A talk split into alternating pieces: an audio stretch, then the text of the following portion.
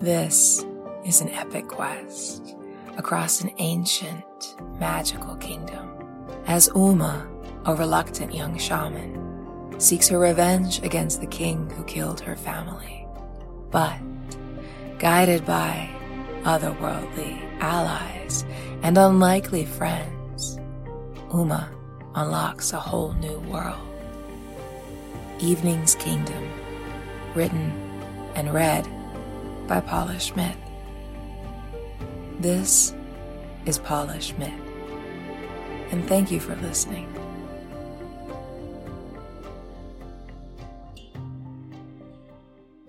Chapter 37 The Chiriklo As the caravan left the five corners, they were silent.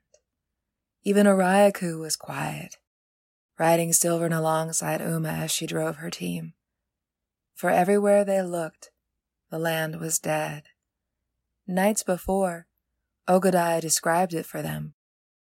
How the great herds of lopes lived wild along these foothills, and little rock pools were plentiful.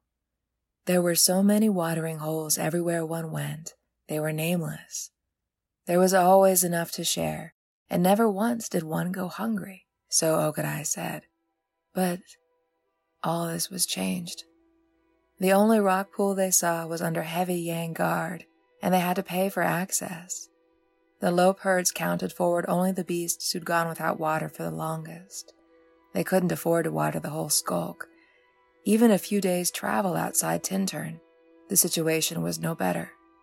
But at least there were no witnesses, as they buried Dap and friends. Oriaku said words over the bodies, and then they let the Gila Hawks pick the bones clean outside their camp. They collected the bones afterwards, slowly burying them in their wake as they crossed the lifeless dunes, and the sands gnawed under everything the Hawks left.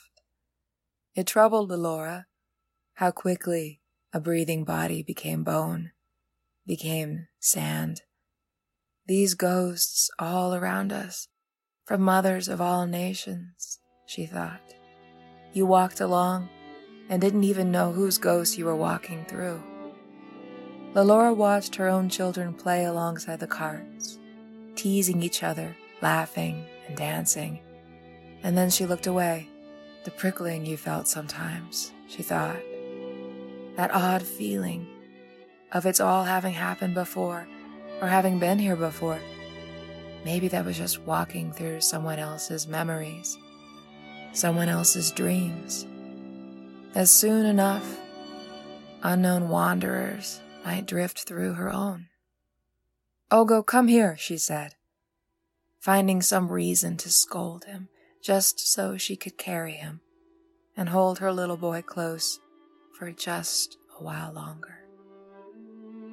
The clothing and bloody windings they burned at night fire, while hawks drifted overhead. The birds followed them after that, like ashes.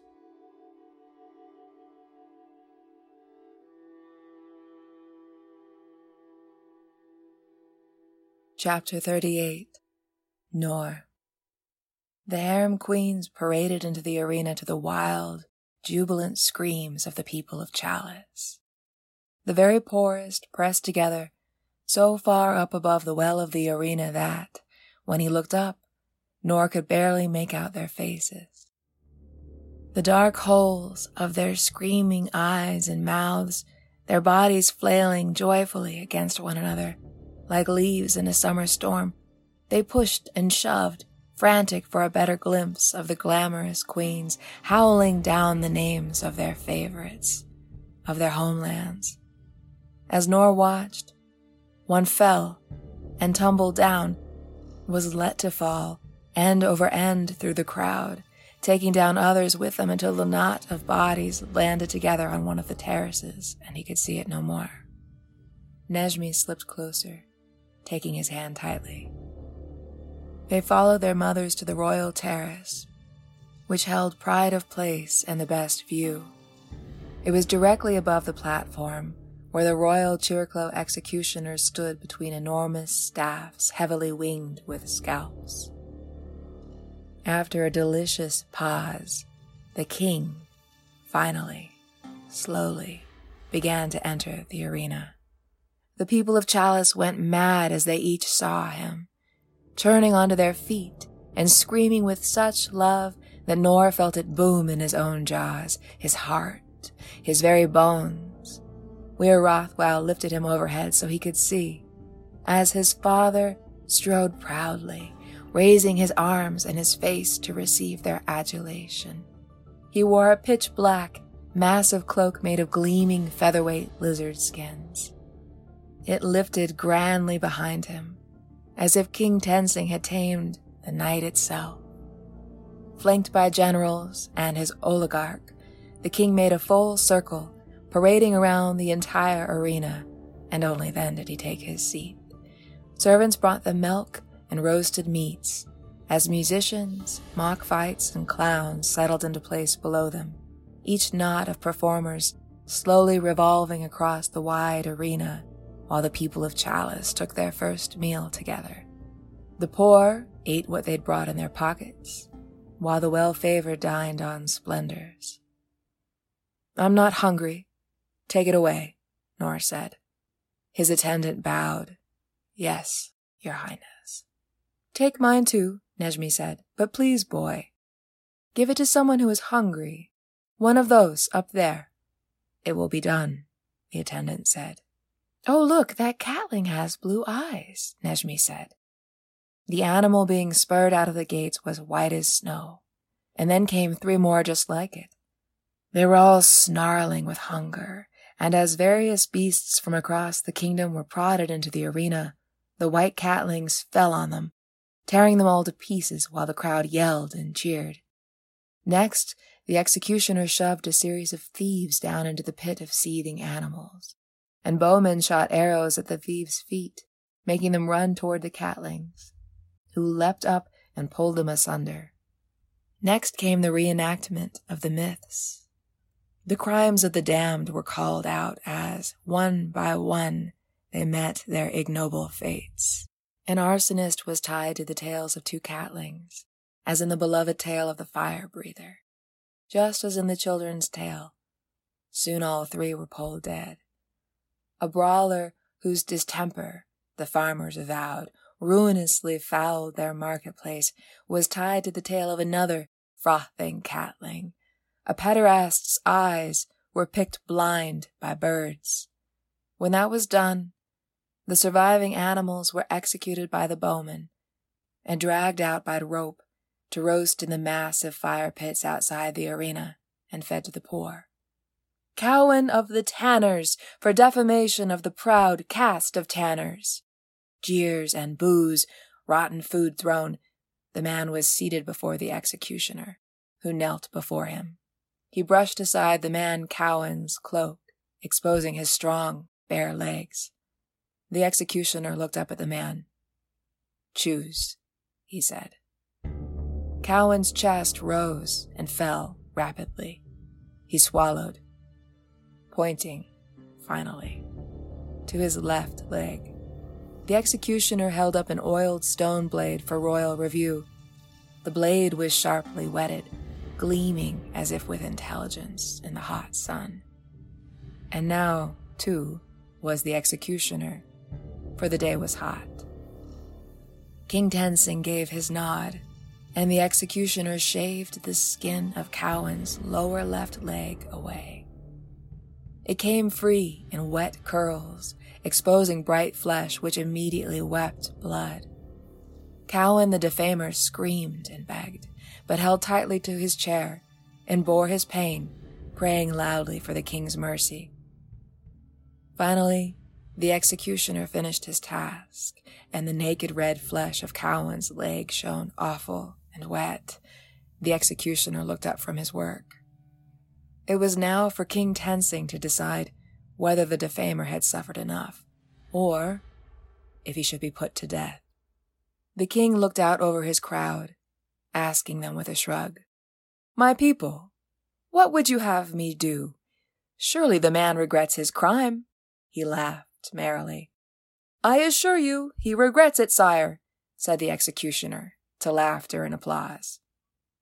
The king raised both his hands in amnesty and the man was let to limp away. Quickly, quickly, the executioner said, before he changes his mind. The man hopped away frantically. He just ducked into the exit when a great cartload of rotted skins was lobbed down at him by the jeering tanners.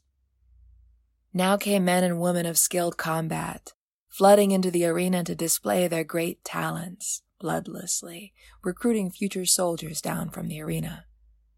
The audience began to mill about, furtively making water, buying and selling food, collecting bets.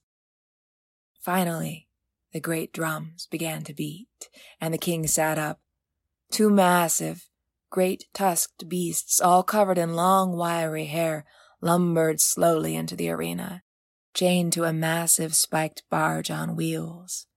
The spikes were the trunks of trees and saplings, each one oiled and sharpened to fang point. The drivers boxed the beasts towards the royal terrace, and there they loosed the animals' chains, setting them free to lumber about in the arena for the audience to admire. The Chiriklo executioner bowed to King Tensing, and then strode down the stairs of his platform towards the barge. With a swirl of hands, he stood up on his toes and gingerly reached up to touch one of its shorter spikes. The audience gasped the executioner jolted back, smiling, and held up his bleeding hand for all to see. Very good! Very sharp! Father laughed down scornfully. With great pomp and circumstance, the executioner went on revolving, turning so all the crowd could see the blood wetting down his wrist. Nor watched his father. Never in his life had he seen the king so uncomposed sloshing milk from the sides of his chalice, listing about drunkenly on the throne. Milk ran down his long black beard, spilling over the sides of the great ceremonial cup. On this day, it was the Lampesis and Blodwen queens, and not Nejma, who were arranged about King Tensing. Filling his chalice with more milk, laughing up in the direction of the lesser Chiriklo and Jungle Queens who were stationed above them, farther up into the audience. Catling dragged out your tongues, lady loves, Blodwen said. Where are your bird cries now? The women were silent, their heads bowed for Altea. Nor studied all this and felt a familiar hand on his shoulder. He looked up, where Rothbaud knelt heavily beside Nor's seat. Do not be sad, Highness. Those who scorn the gifts of Goddix are irrelevant. What you see today is the fate of one who does not accept the gifts of Goddix. Enter Altea, said the king, slurring. Enter her. The disgraced Chiriklo queen was brought into the arena. She sat naked astride a lope, her wrists tied behind her back. Altea's long dark hair fell to her waist like a veil of night behind her, and she held her head high, her dark eyes proud and unflinching. She was an excellent rider, balancing with almost perfect stillness as the lope walked to the platform where she would die. The executioner bowed to the king. In response, the king only flitted his hand.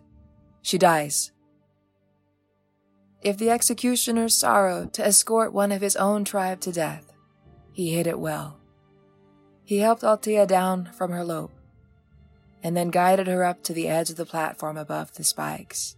Look upon your death, Altea of the Chiriklo. Those who argue their fates meet ignoble ends. All hail the king, said the executioner. The audience roared, All hail the king! But, as Altea leapt she went limp. Upon her impaling, her flesh did not seize, but only sank, and Nor understood this display was also a nested truth, that the disgraced Altea was dead before she left. She must have been given something beforehand, a quick poison to crunch in her teeth, and that this mercy, too, was decreed by his father, just as was her terrible death. This was what it meant to be loved by the king. The crowd booed, and the show was over. Chapter 39 Ouma, the Well of Skulls. Formations of stone hulked up out of the sand like great beasts. Ouma and Oriaku were marked on them each as if they were clouds. Until, finally, the heat made them fall silent. And realized the naming had made her less afraid. She started up their game again. A catling on her back, do you see it? And that one, Oriaku said, half lope, half lizard. I see it, she said, but her tongue felt huge in her mouth with thirst. Nanaline lay asleep behind her, the soft whistling of her sour breath, mingling with the narcotic rhythm of the lopes and silver and soft, spreading tread across the pathless desert.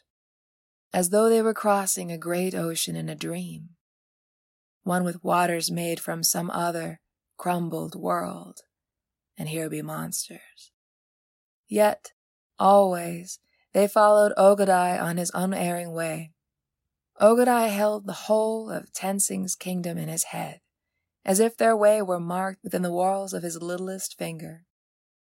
He seemed to know the location of every village, township, and well where any trade could be had. They passed another crude altar to Goddix, its myriad faces staring out in all directions. It had no arms, no sculptured garment, only the thousand faces, carved like petals on a dry, dawn colored bough. Oriaku leaned down to Ouma. I know this place, he said. You must be careful here, Ouma. Don't let them see you, under any circumstance. This is an old village with old ways. Draw up your cloak. The women here cover themselves. As long as they can't see the color of your skin or your teeth, you'll be safe. They'll not take a second look at a covered woman. Ouma saw thick wreaths of smoke drifting apart in the air ahead of them. But of the approaching village, there was no other sign. She nodded and drew up her hood, tugging it forward so that she was hidden in its depths. When traveling, Ouma always still wore her black, Yang style cloak, though it was embroidered now, with Chiriklo ways. She only ever wore her scarlet cloak when she was inside her wagon, holding a healing. Ahead of her, she saw Fern and Lilora do the same, although they did not pull their hoods up quite so far. Now, so long as Ouma kept her glance down, not even her chin was visible. Oriaku jumped down from Silvern and took up the reins. Gradually, the village began to form itself out of the stones around them. At first, the houses were difficult for Ouma to see, especially from within the hot tunnel of her hood. They were domes made of sand, packed together with clay, hair, and dung. In wealthier villages, each dome would be roofed with great sheaves of river reeds but the people here composed theirs of desert branches. If it were not for the cooking fires whose smoke rose through the bramble canopies, the little village would be nearly invisible. A cloaked figure darted out between two domes, like the shadow of a bird. Seeing one, Ouma began to see others. The men did not all have their hoods up, and she saw their cheekbones were wider and rounder than the people of Tintern. Their long, narrow eyes were half veiled in epicanthic folds, and their glossy black hair was dimmed somewhat by the blowing dust. Some of them wore their hair in braids, each wrapped in fabric the color of the scrub dunes all around them. They're dark like me, almost blue, Ouma said, startled. Oriaku didn't look at her. Sure enough, the deepness to the men's skin possessed the telltale evening's tones, visible in the creases of hands, eyes, necks. Their ancestors could have only been full blood Wutar. Yes, Oriaku said softly. That's why they hate you. And it's why the women are covered, Ouma marveled, so that they don't turn dark like me. One of the black cloaked men approached Ogadai's wagon ahead of them, and their procession stopped. Hail, Chiriklo, he said. The speaker was wide shouldered and stout, smiling and fierce eyed. His hair was the thin stubble of a weary old man, but the surety of his walk and his thrown back shoulders seemed to belong to a man in his prime. He took hold of one of Ogadai's lopes, and Ouma heard the jingle as the animal shook its head away. The man lifted his face. Who approaches the Well of Skulls? Chapter 40 Nor Reasons Nor loved Nejmi. The way she was black golden all over. Every crease of her body held shifting blue tones, like the deepening of dusk, as if Nejmi's body itself were a cathedral of days, of seasons, of darkness, light, darkness, holding every potential of the world. Nejmi was so strong and fast, no one could catch her or hold her whenever she took a mind to run. And often she did. Of all Tensing's children, she was the fastest, cleverest, and most indifferent to rules. He loved her sweet, playful shrieks as they chased each other across the mist gardens their mothers laughing in the shade as if they were still children themselves. Nejmi could sing like a bird and hiss like a lizard. She could run faster than any catling. In Nor's mind, they truly shapeshifted together as they ran, seizing each other, tumbling into one another like fawns, tumbling apart again like eels, panting and alive in the glorious soft grass. He loved the way Nejmi's hands moved up his thigh, playfully, as dark and cool as leaves. He loved her hair and its long, woolly locks, the layers of ringlets all down each one like tiny flowers, jeweled with mist. He loved Nejmi's kindness. She was forever rescuing insects, rushing out of their daily lessons to free whatever she just caught in her hands. It was for Nejmi's purity of heart that the other royal children most hated her, just as their mothers hated her mother.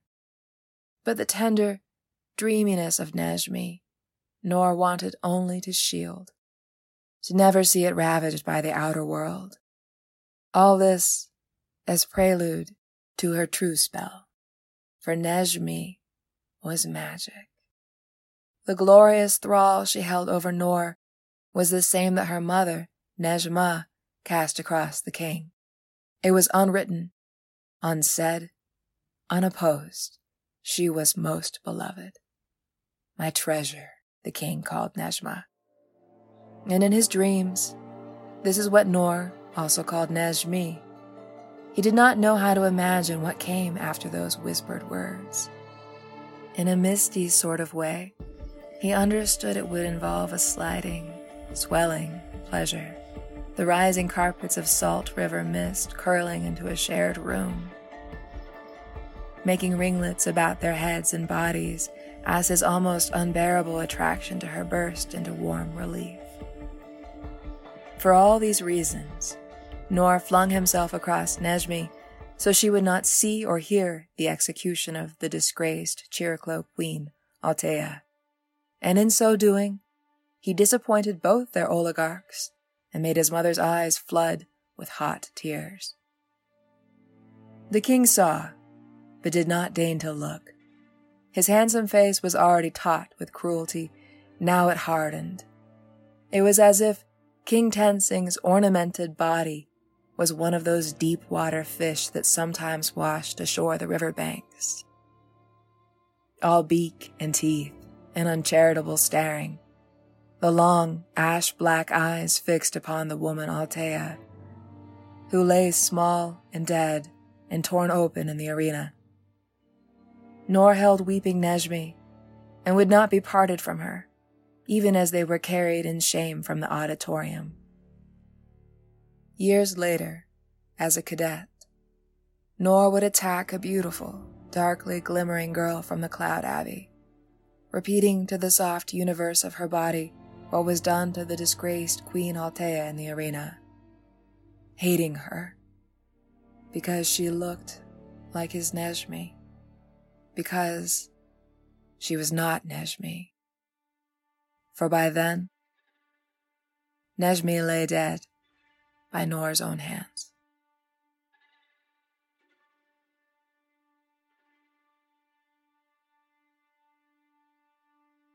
Chapter 41 Nor the Hunt. It was a perfect, crystalline day, with air the same color, Noor imagined, as the holy stones in the mouths of the priestesses. Where Rothwell said a prayer along the river bank as the harem children gathered in before him, bowing their heads. In the name of Goddix, Mother, Father of our nation, guide us, protect us, and long may we reign. Amen. Amen. Morning's feast was cleared away, and they mounted up in pairs for the hunt. The Lampesis brothers rode double, and Nejmi and Nor paired together as usual. Nor rode pillion, their hunting bows sheathed in the big scabbard slung across his back. Nejmi held the rain clubs to guide their lizard, because her oligarch insisted, but she never used them. It's all in the hips, she liked to say gleefully. Lizards could never be entirely trusted. But Nejmi was one of the finest natural riders the palace had ever seen. As they set out, Nor rested his hands on her swaying hips, tracing his thumbs slowly up and down the gentle swells of Nejmi's strong young body. She sighed, pressing back into him. Nora leaned forward slightly, and gently bit the soft lobe of her ear. They'll know we are in love, Nejmi said. Then they will be happy for us, Nora said, letting his breath tickle her neck. Her ear flushed pink, and he smiled. Behind them, Kestrel Blodwen rode alone. Irritatingly capable, Kestrel was the only child in the harem strong and powerful enough to ride a lizard alone and shoot at the same time. Adorned in five corners bandit style, she wore sharpened tusks lashed to the toes of her boots to steer her great black lizard. Nor angled himself away so he wouldn't have to see Kestrel. He wanted to focus on Nejmi, leaning back into him. He was almost faint with pleasure. Some day I'll visit Palmstone and think you are around every corner, Nejmi said. That healing oil you wear, the scent is beautiful. Oh, forgive me, Surely you would rather smell the river, he said. Not at all, she said. The river only smells of villagers. Nor lifted off his amulet and placed it gently around Nejmi's neck. It was filled with precious palmstone oil from the town of his mother's birth. His mother, Devi, used it for everything from scraped knees to heart sickness. Blessings be upon you, he said. Nejmi covered Nor's hand with her own, smiling gently. I accept. All that I ask of this world, he said, is that I may be king of your pleasures. And Nejmi turned to him, smiling, but he would never know what she meant to say. An arrow shot through Nor's long hair, whistling away all the mornings of the world.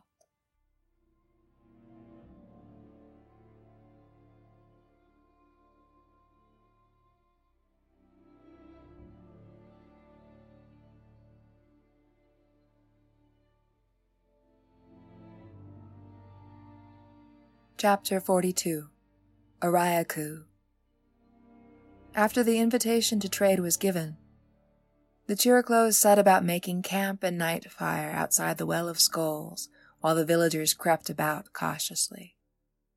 The women seemed featureless within their great swinging cloaks, except for the beautiful crescents of their wondering smiles as they admired the travelers' wares. Pretties, Talu said, booming far more than was necessary. Pretties and luckies, tinctures for every malady and madness known to the far corners of these singing sands. Come one, come all, step right up, ladies, don't be afraid. Touch, taste, smell, I won't bite.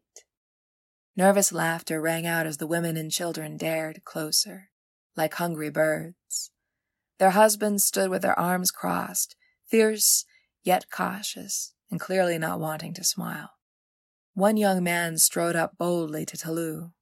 My family has nothing to pay you, but we would be glad to host you and your friends at our smoke bath tonight in return for this beautiful oil.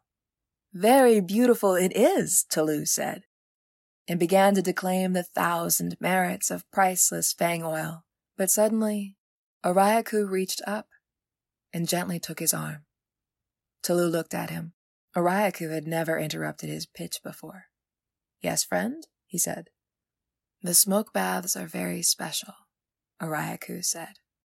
The Yang man beamed down at Oriaku uncertainly. He paused, as if unsure whether to address the legless oddity directly or to continue speaking to Talu. You know of us, then? Oh, yes, the Well of Skulls is famed across Tensingland, Oriaku said, shifting on his hands. He did a merry flip, and the village man covered his mouth in wonderment. For those who know. Talu laughed. Well, my friend, share on.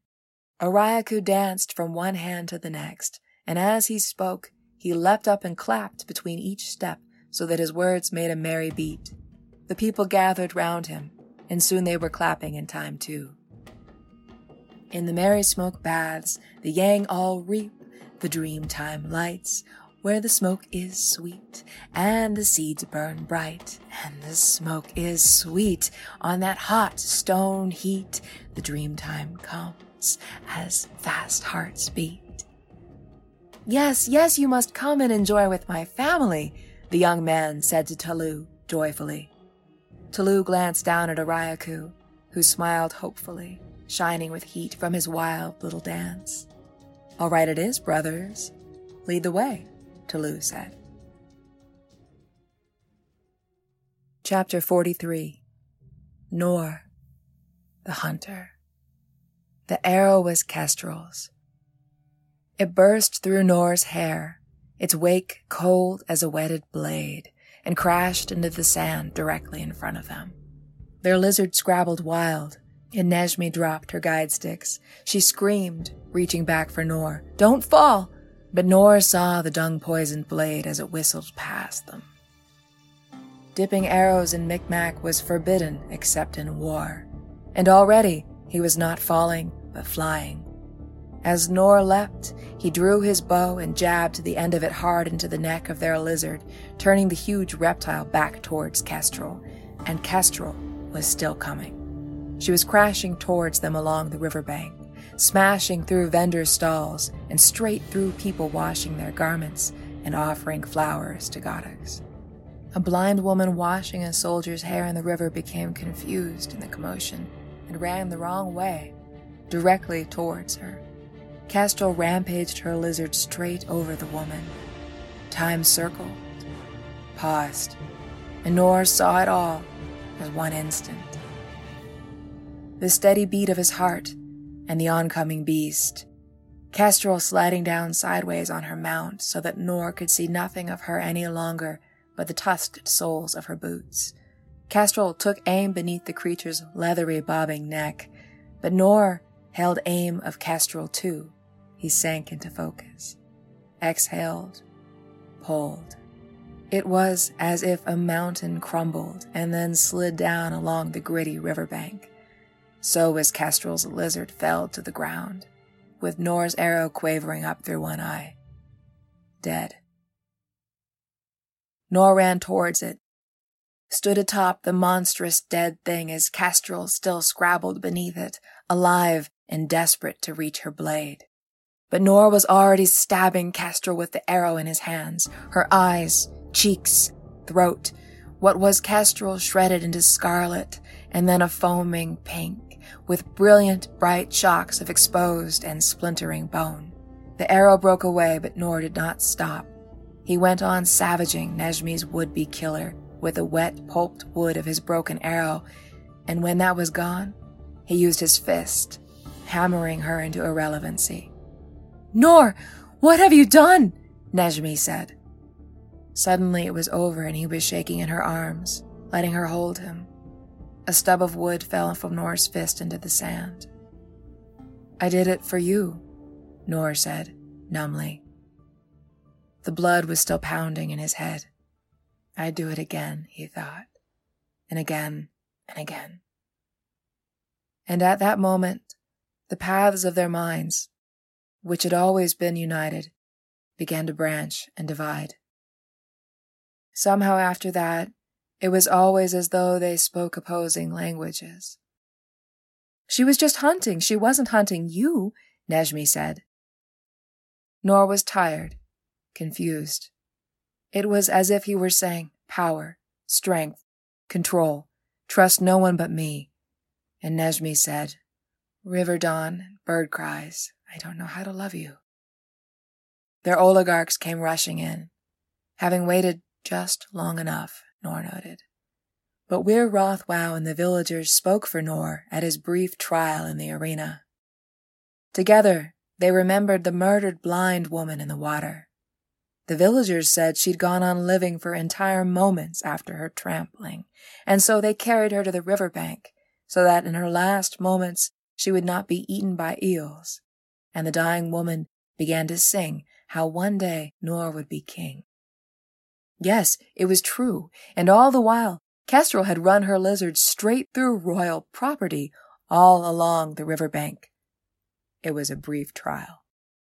Nor was declared innocent, and Kestrel's queen mother, Blodwen, was escorted back to her origin village somewhere in the scrublands outside the Five Corners. And there were no more mornings for Nor in the gardens with Nejmi. Chapter 43 Oriaku The Smoke Baths The three domes that housed the smoke baths were just outside the village, each one plumed with smoke. In the blinding white light of the desert, the smoke seemed like veils rising, and the sweetness of the air was intoxicating. As Oriaku and Talu followed their new host, Arat, who strode proudly before them, Oriaku saw women gathering around the opening of the middle sized dome. The smallest of domes was set back from the first two, and no smoke was rising out. Perhaps that one is for the children, Oriaku thought. Have you ever done this before? Talu said to him quietly. I've always wanted to, Oriaku said. Happiness welled up in his heart. He couldn't keep himself from grinning like a child. The sand was hot and gritty with sharp rocks he felt even through his calloused palms, but Oriaku fairly danced over it. I would never have guessed, Talu said. Watch, when we go inside, there'll be burning flower seeds on the hot stones around the fires, Oriaku said excitedly. It causes an ecstasy. They all rise up and sing and dance. It's how the Yang prefer to bathe. To sweat is cleansing and the special flower seeds they use only grow around here. I don't think they've ever revealed their source. Talu smiled. And I don't think they'll let you have any either, so don't even try, Oriaku said, knowing as he did exactly how to engage Talu. They're sacred, he said. A challenge, Talu said. Arat strode into the largest dome, and the two Chiriklo followed, into a blast of dry heat so intense the men found it difficult to draw breath. Just focus on breathing out, Arat said kindly, and try to relax. It begins to happen naturally. The smooth interior formed a perfect globe above them, and a great spinal column of flame rose from the center of the earthen floor. The fire was enormous. The walls of the dome were lined with seated village men of all ages, all of them nude, gleaming, and flushed with the heat. As Talu and Oriaku watched, the younger men fed the flames, now with kindling, now with precious water on the stones outside it, so that mists heaved into the air. And on a series of flat, embellished stones outside the fire, Talu saw the flower seeds sizzling, just as Oriaku had described. Their scent was faint but powerful, a green leaf, resinous haze that made Talu smile, dazed instantly with more than just the stupendous heat. Arat removed his cloak and turned to them, smiling. Join us, he said, indicating Talu was to disrobe, and Talu did. Then the seated men looked up, noticing the tall golden Chiriklo man behind Arat for the first time. Some half rose in surprise, and then they stood in fury. They began to shout, flailing their hands as if a dirty animal had entered their sacred space and was to be chased out. Talu picked up Oriaku and rushed backwards. Oriaku swept up their cloaks from the floor as they did, and they began to dress hurriedly outside the dome, and would have strode angrily back to their camp but for Arat running out behind them. My friends, wait, wait, he said. Talu turned to him coldly. Clearly we are not welcome here, Arat. Be still, a voice commanded behind them. It came from within the dome, speaking to the angry men still inside it. Would you have no one come to our village any longer? Without bees, the flowers will starve. Please, Arat said softly to Talu. Forgive. Let us try again. It will be all right. He is master of the ceremony. If he says it must be so, all will be well. Inside, the village men were uneasily returning to their seats like a buzzing, unsettled hive. Forgive me, Arat said to Talu quietly as they came back towards the door. He put his hand to his heart. But your man? Arat shook his head down at Oriaku. He cannot come in. He is unclean. This is a sacred space. It would have to be burnt and purified with his own ashes. Oriaku's heart fell. Let me down, he said, hitting at Talu's arms. His voice twisted horribly. Immediately, Talu put him down, and Oriaku moved behind him. He was ashamed and frightened, too. Never had being without his legs made Oriaku feel so small. We will go, Talu said angrily.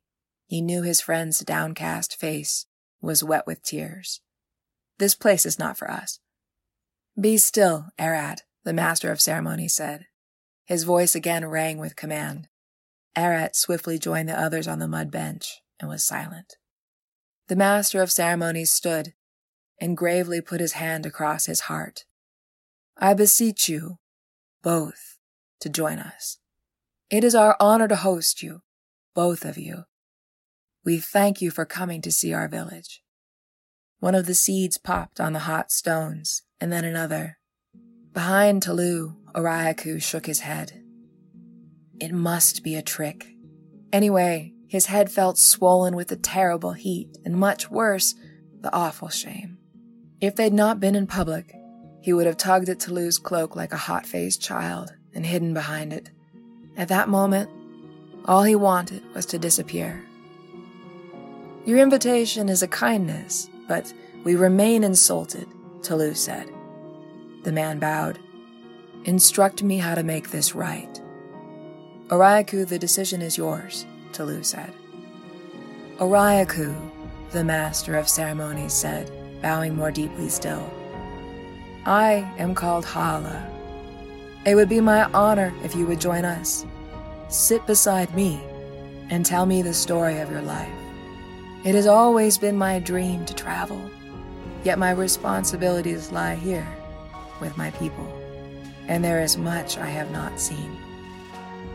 The men gaped at Hala. Oriaku studied him. The man was younger than he'd seemed initially. His air of command authority, and certainty was so powerful that his youth seemed irrelevant. But as they studied one another, Oriaku saw how Hala's eyes gleamed with a yearning he understood. Clearly, Hala longed for adventures, for a lighter load. But Oriaku also saw how, without Hala's leadership, a village in such a vulnerable spot might starve or be attacked. Hala smiled warmly. Oriaku nodded. Thank you. I accept.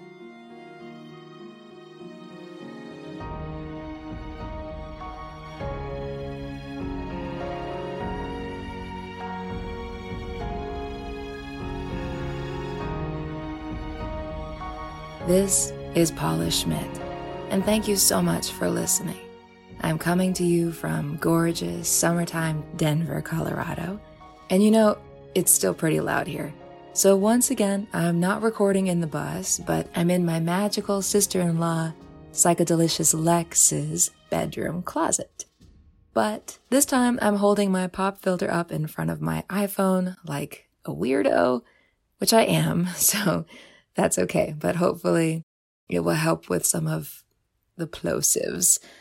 Anyway, dude, I love Oriaku. I loved writing these particular threads braiding through this episode. And next week's episode, I can't wait for you to have it come to live in your mind also. As you know, I'm posting weekly or thereabouts.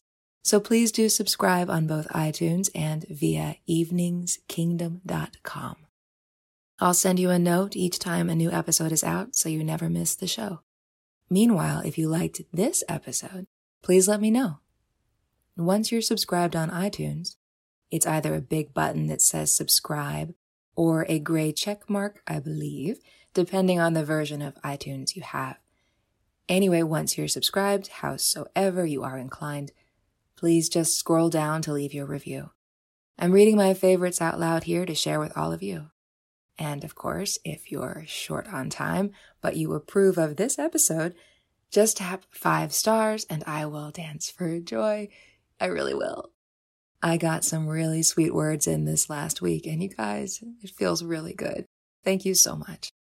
Baby Dave 89 says, Wow, I just discovered this podcast and I'm hooked. Can't wait till next week. Paula has a gift for storytelling. And then he says, Rising Star. Dude, thank you so much. And you know, this goes for all of you guys. The version of the story coming alive in your head as you listen in is all you. KBC 79 says many lovely things. Pure magic. The story of this enchanting land and its inhabitants is such a delight. And KBC likes my voice. Thank you so much for listening. I'm so happy you're enjoying it. And I want to keep the story the central focus, but I have to admit something to you guys. I felt really weird about my voice for a long time. So I am pretty shy. And when I was growing up, I was really shy. I mean, like, could hardly look at people shy. And this beloved of mine, my high school sweetheart, we had a lot of incredible really important times, but we ended badly. Although, to be fair, I don't know that you can necessarily end things well when you love each other, but the good journey has run its course. Um, it was good we parted, but it's funny what stays with you. And during the fires of hell, which were our demise, he made fun of my voice and how much I love books. And what can you do about your voice if you're shy and self conscious and as young as I was? you might stop using it. And for a while, I did for a long time. You know, it was hard to talk and I would just sort of censor myself. But you jerk. F you. I love books and goddamn cultures rise and fall to the stories we tell ourselves. Stories are amazing. Stories are everything. So I'm going to keep trying to make it as a writer until the day I die I have long forgiven him, deeply, and I'm fairly sure he knows that. But words can hurt, especially when you love words. And I will never forget those particular daggers. But you know what? I'm doing this anyway, and I hope it helps somebody out there. Okay. Anyway, thank you. Forwards ever, backwards never, except not. I have a peripatetic mind, and that is just how it is. Shake and bake, CHS. Lovies, I think you know which unicorn friend of mine this is. Baker writes to say, best new sci-fi fantasy podcast. Amazing world and characters and a suspenseful storyline that I cannot wait to follow each week. you sweetheart. Thank you so much. So I am happy. It's a Saturday afternoon. And after I record episode six, I'm going to go work on book three, which is quite a mess. If anyone wants to beam me some love, please stop by eveningskingdom.com. There's a tab that says Liking the Show by Paula a Coffee. Your support really helps. It buys me time to write book three, which is nowhere near finished, record the first duology, and edit. I love doing this, but each episode takes, as you can imagine, a crazy amount of time. I have a day job, so anything to help me hold time for this really helps. If you click Buy Me a Coffee, there's an option to send a little monthly donation via the membership tab. So someone wrote in to show me that it's kind of weird, and thank you. When you click, it's gonna act like you can do the membership option either with PayPal or with your card. But in fact, for the membership option, you can only do it through PayPal. So I hope you know your password. I'm not sure where mine is, to be honest. If you think there's some other kind of tip jar thing I should try out, please let me know. I'm not offended. Um, however, there is an option if you don't know your PayPal password or don't want one. Uh, there's an option to just support, which is uh, like a one time tip via card or PayPal. Just click support instead of membership. And seriously, I mean, I'm geeked out a bit that you're even listening to this. So thank you. You can also help a lot by sharing the podcast with friends, especially literary agents if you happen to know one.